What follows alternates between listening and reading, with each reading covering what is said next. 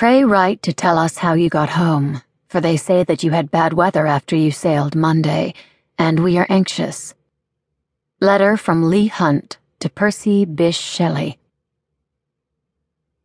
All week, the priests and religiosi wound up and down the baked streets, praying for rain.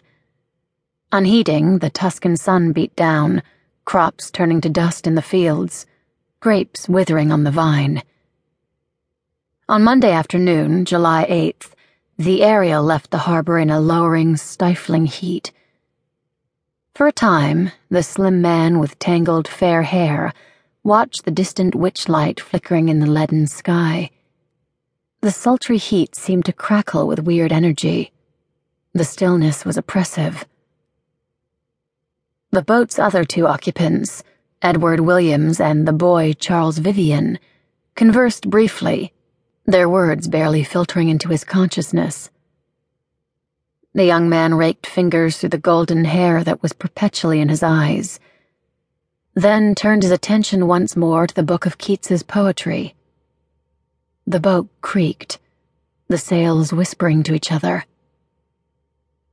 The storm that whipped up off the black glass ocean was like an enchanted thing, so sudden, so parlous.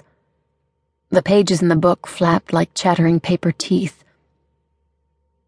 "Shelley, God's sake!" He came out of his trance to see William struggling with the tiller. Thrusting the book half-folded back into his jacket pocket, he lunged to help with the sails. Rain stung their hands and faces like an angry swarm, soaking them to their skin in seconds. The many laughing misadventures of the long summer could not prepare them for this tempest. The main sheet jammed. They could not bring the sails down. Williams was swearing, his curses carried off in the shrieking gale. The boy crouched in the belly of the boat, eyes black as India ink. Ariel bucked and plunged like one of Will Mouse's toy boats in a bathtub sea. As though a giant hand pushed a wall of water toward them, a wave hit them from the side. The yacht was almost swamped. Shelley was sent sprawling, the provisions they had purchased in Leghorn scattered about him, bottles bobbing in the rapidly pooling water, and he remembered whales, remembered political pamphlets in dark green bottles, and will-o'-the-wisp balloons. "We'll have to swim for it," William shouted. He grabbed for the boy, who fought him off in a blind animal panic. "Shelley!" Shelley clung to the gunwale with wet, white fingers, laughing unsteadily. "Are you mad?" The wind whipped the words away, as it whipped away any chance of survival. They were miles off the coast of Spezia. Even if one could swim, and he could not. It was too far. He righted himself with difficulty, wrapping his arms tightly about his torso.